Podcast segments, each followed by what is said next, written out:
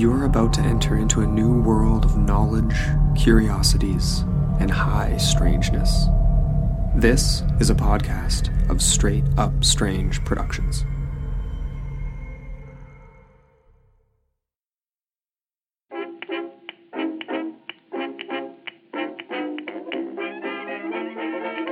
It was the golden age of Hollywood, the roaring 20s.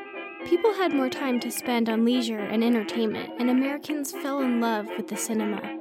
The black and white silent movies progressed to color productions in the 1920s, and in 1927, the first talking picture was made. Movie stars like Rudolph Valentino, whom you may recognize from one of our previous episodes where we discussed his cursed ring, Clara Bow, John Barrymore, Mary Astor, Charlie Chaplin, Mary Pickford, Douglas Fairbanks, and Greta Garbo were idolized by millions.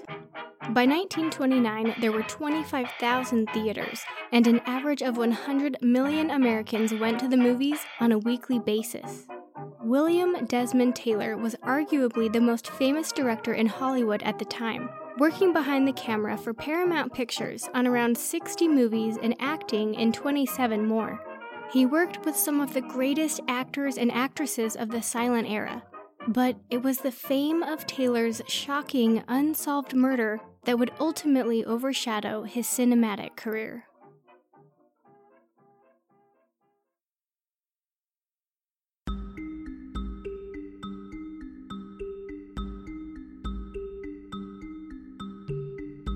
On the night of February 1st, 1922, a woman came home to her bungalow in the Westlake neighborhood of Los Angeles and noticed her next door neighbor's light was still on.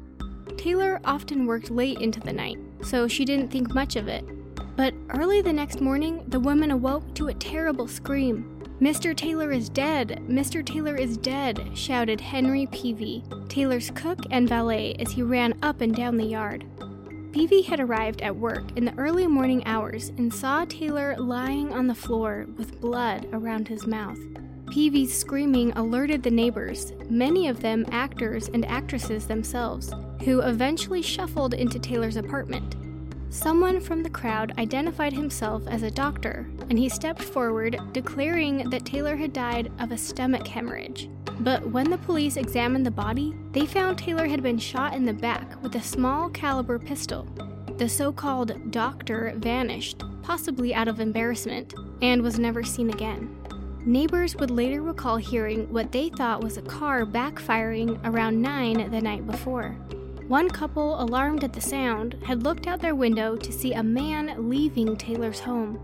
A sordid suspect list was drawn up by the police, a deranged stage mother, drug dealers, a love struck teenage movie star, and members of an opium cult were just a few of the complicated leads. One of the newspaper headlines at the time read Taylor murder, one of most baffling cases ever given to the Los Angeles police. Who killed William Desmond Taylor? Stay with me as we explore this perplexing, unsolved murder. I'm Jaden McKell, and you're listening to Straight Up Enigmas.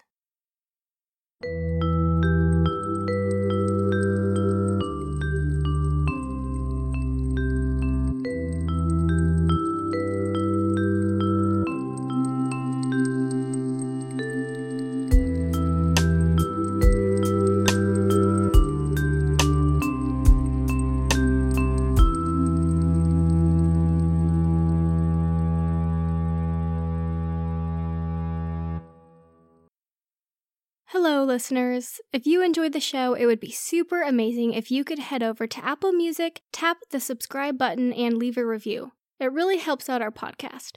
Connect with us on social media, where we post each episode as it airs. We're proud to be a member of the Straight Up Strange Network. Follow the network's Facebook page at Straight Up Strange and check out our discussion forum, The Strange Room, to enter a world of knowledge, curiosities, and high strangeness. I'll include a link to the group in the show notes. Also, if you'd like to support our podcast, please check us out at patreon.com slash straightupenigmas to receive bonus content, shoutouts on social media, personalized messages from me, and early access to our regularly scheduled episodes. Without further ado, Let's get back to the show.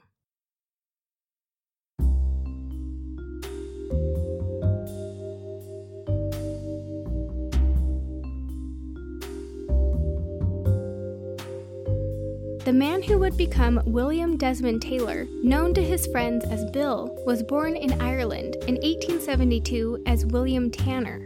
From 1885 to 1887, Taylor attended Marlborough College in England, and in 1890 he left Ireland for a dude ranch in Kansas. There, Taylor picked up acting again. He had first been exposed to it while at school, and eventually moved to New York City, while in New York, Taylor courted actress Ethel May Hamilton, who sometimes used the stage name Ethel May Harrison. Hamilton's father was a broker and an investor in the English antique store on Fifth Avenue, the Antique Shop, which eventually employed Taylor. The two were married on December 7, 1901, and had a daughter, Ethel Daisy, in 1902 or 1903. Taylor and his family were well known in New York society and were members of several clubs. He was also a heavy drinker, possibly suffered from depression, and was known to have affairs with women. Taylor and his wife, Ethel, were married for almost seven years before Taylor suddenly disappeared, deserting his wife and young daughter.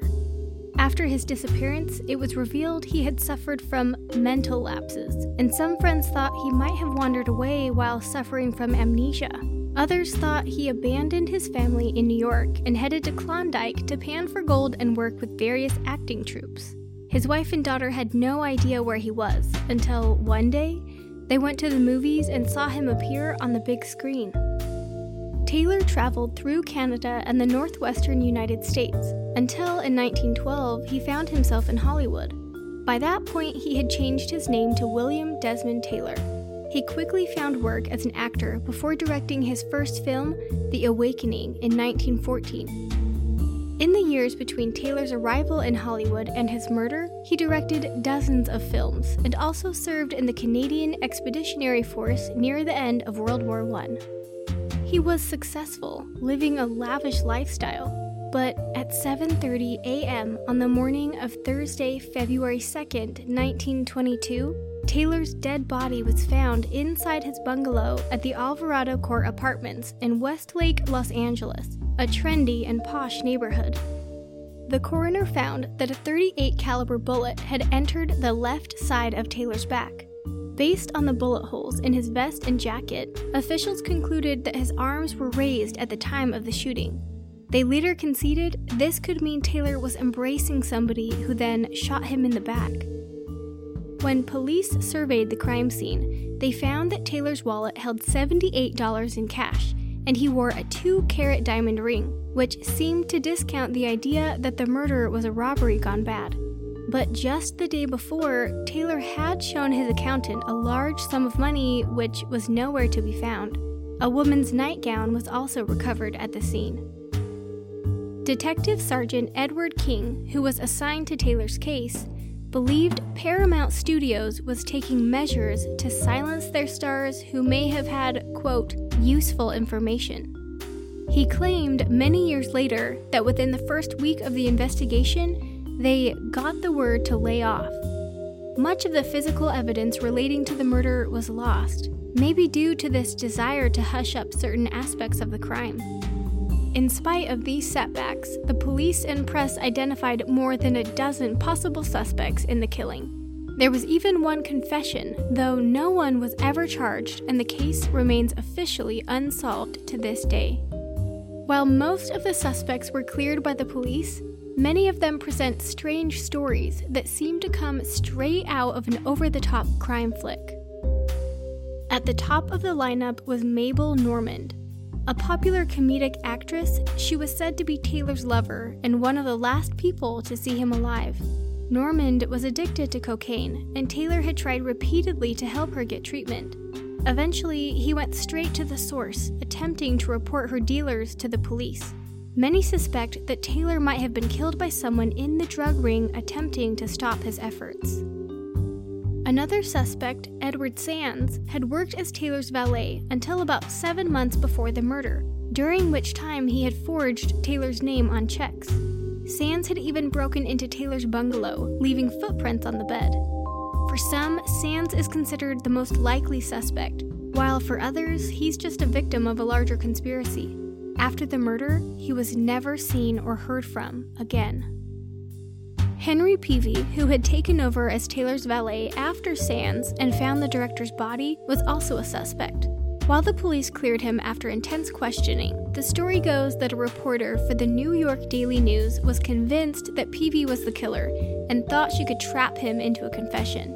She offered to pay him $10 if he could identify Taylor's grave in Hollywood Park Cemetery. An accomplice had already gone ahead and was waiting at the gravesite, draped in a white sheet. When Peavy approached, the sheeted accomplice claimed to be the ghost of Taylor and said, You murdered me, confess, Peavy. Unfortunately for them, Peavy saw right through their charade, thanks to the fact that they hadn't known Taylor had a strong British accent, while the ghost was from Chicago.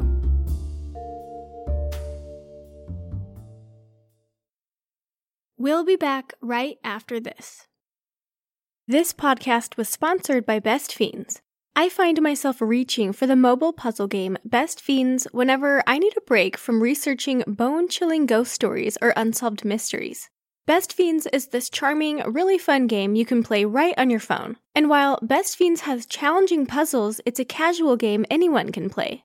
I just made it to level 170. I honestly just love how you collect tons of characters and need to use them strategically for each level. The great thing about it too is that it doesn't take up much of your time, but it fills those moments during self quarantine where you wish you had something to do. It's a great way for me to take a break from everyday stresses like pandemics. You also don't need internet connection to play, so it's great for when you don't have any connection. The game is visually stimulating with its bright colors and adorable characters. Plus, Best Fiends updates the game monthly with new levels and events, so it never gets old. Engage your brain with fun puzzles and collect tons of cute characters. Trust me, with over 100 million downloads, this 5 star rated mobile puzzle game is a must play. Download Best Fiends free on the Apple App Store or Google Play. That's friends without the R. Best Fiends.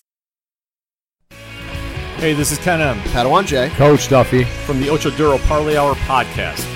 Every week, the ODPH is talking sports, movies, TV, comics, and more. It's always a parlay of topics on each episode.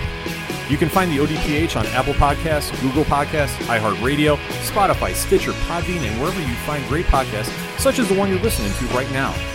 Don't forget to check out OchoDuroParlayHour.com, where you can find the links to all of the ODPH social media accounts, links to the bands whose music you hear each week on the show, hashtag 607 podcast info, and parlay points, our companion blog section of the show. Thanks for listening to the ODPH. Now get back to your regularly scheduled podcast.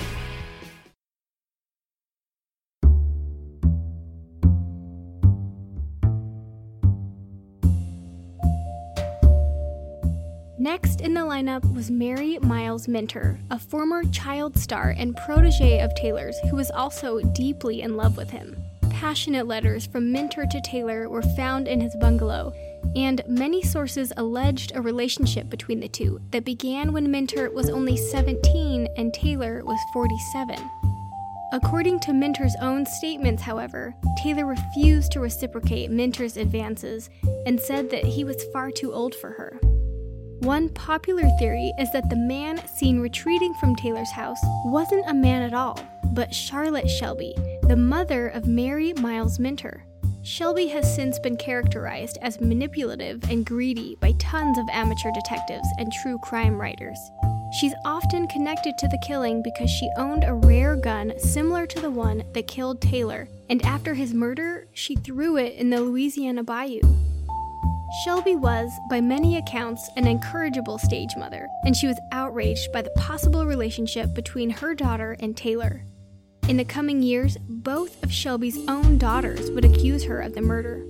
My mother killed everything I ever loved, Mary Minter would later claim. Another suspect, Margaret Gibson, was a silent film star who worked with Taylor when he first came to Hollywood. She died of a heart attack in 1964 and, on her deathbed, told the priest and group of neighbors who had gathered around her, I killed William Desmond Taylor. This didn't become public until 1999 when it was printed in the newsletter Taylorology, devoted to collecting and transcribing newspaper articles and other accounts relating to the murder.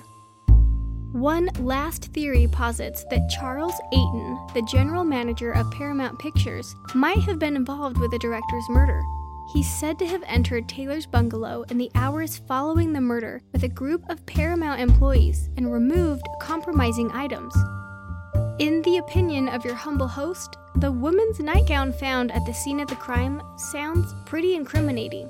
If not that, what else was removed from Taylor's apartment?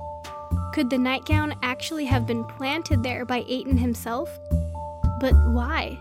Some theorize that Taylor was a homosexual and Paramount Pictures didn't want this secret getting out.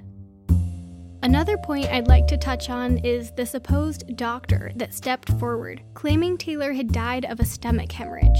How could any doctor mistake a homicide for a stomach hemorrhage?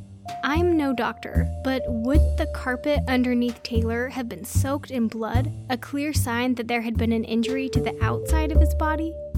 What if an actor from Paramount Pictures, posing as a doctor, tried to hide the fact that there had been foul play? If they could label Taylor's murder as a natural death, the police wouldn't come snooping and uncover whatever secret they were trying to hide. This theory could explain why later, during the investigation, Paramount tried to get the police to, quote, lay off.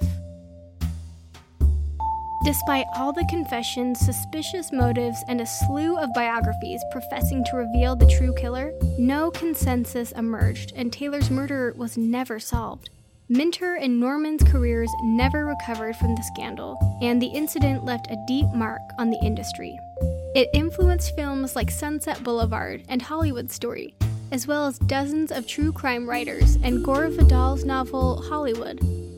Not only that, the murder signaled the beginning of the end for liberated Hollywood. Tinseltown had been producing racy and irreverent silent films like Flesh and the Devil and The Temptress. Silent film star Roscoe Conkling Fatty Arbuckle had been accused of rape and murder, and a string of actresses died of drug overdoses. Outcry from conservative political and religious groups who wanted the movies to represent correct thinking with wholesome storylines resulted in dozens of censorship bills across the country. William H. Hays was hired by the studios to help fend off government censorship by creating a self policing system of don'ts and be carefuls. Moral behavior became a requirement in actors' contracts. Hollywood, unsurprisingly, proved to be not very good at self policing, and by 1934, studios were required to get a certificate of approval from the Production Code Administration before a movie could be released. The death of William Desmond Taylor definitely left a mark on the culture of Hollywood and Los Angeles. But I think it's the not knowing what really happened to him that keeps the fascination with him alive to this day. What do you think? Who killed William Desmond Taylor?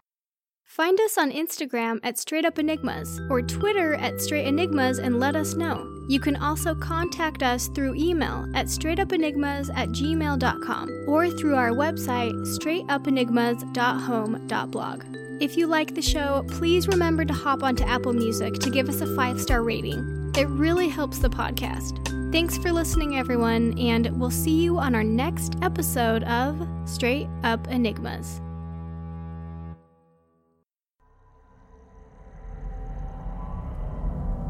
This podcast is a part of Straight Up Strange Productions.